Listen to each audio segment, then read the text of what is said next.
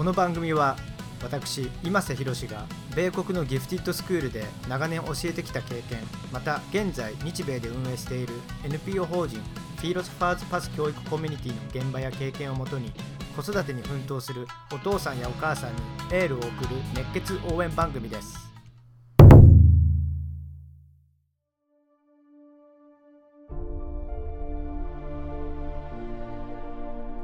こんばんは今瀬宏です。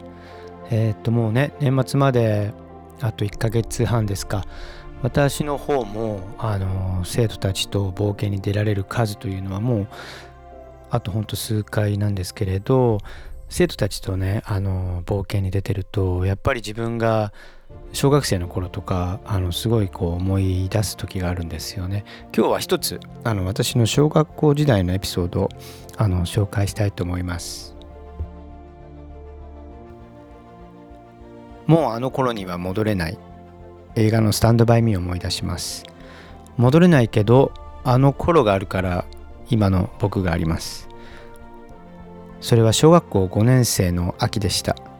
片道45分かかる学校へのデスロードを名前を付けた石を蹴りながら歩いていました。デスロードは実際に墓場を3カ所通らなくてはならなくそしてどんな小学生も怖がった立ち止まってはいけない白い橋がありました。そんなデスロードでキョンシーとガンダムの2本立ての映画のポスターを見つけたんです。こんな映画のポスターが貼ってあったらどんな小学生だって見たくなるはずですよね。僕はさよならさよならさよならと日曜洋画劇場の淀川さんのモノマネで登校班と別れました。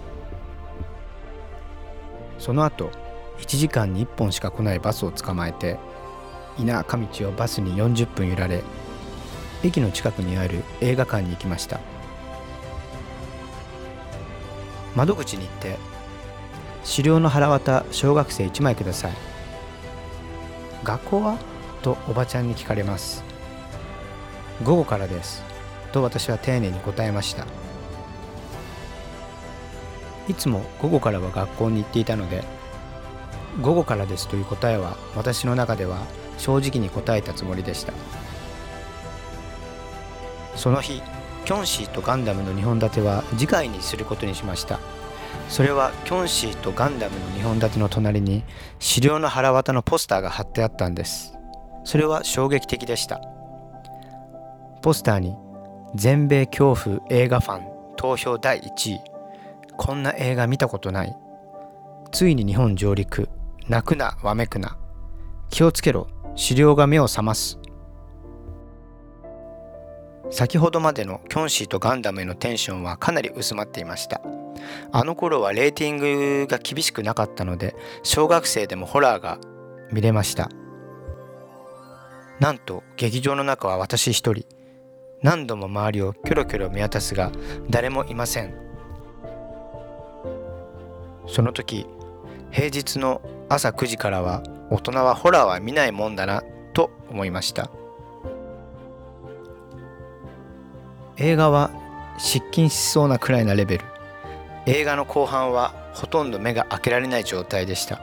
しかし担任の先生に途中で逃げ出すことはダメということを思い出し居座り続けました。映画が終わった後はキョンシーとガンダムにすればよかったと後悔しながら歩いて家に帰りました。映画代でお金を使ってしまったのでヒッチハイクで家に帰りました。ヒッチハイクは大抵おじいちゃんが運転する軽トラの荷台よく寝っ転がっていました。なぜかヒッチハイクで見上げる空はいつも青かったです。私は先生がいない遠足と呼んでいました。なぜか親にはバレないんですが学校にはバレる。罰は漢字ノート1冊を3日間で終わらせること。その分漢字は他のクラスメートより早く覚えました。あの時私が先生だとしたら漢字ノートより映画の感想文を書かせるかもしれません。生徒たちはこれからも冒険に出ます。とっても羨ましいです。